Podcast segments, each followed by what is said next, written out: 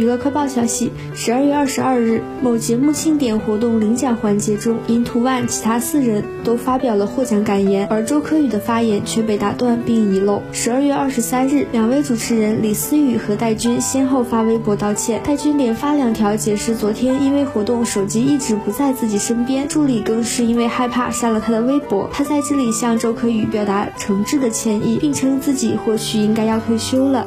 哎，我真的应该退休了。几年没有出来主持节目，业务完全荒废了。再次向印图万周可宇表示歉意，不找任何理由，主持人就替主人家照顾客人的，没有照顾好客人都是我的错，再一次隆重道歉。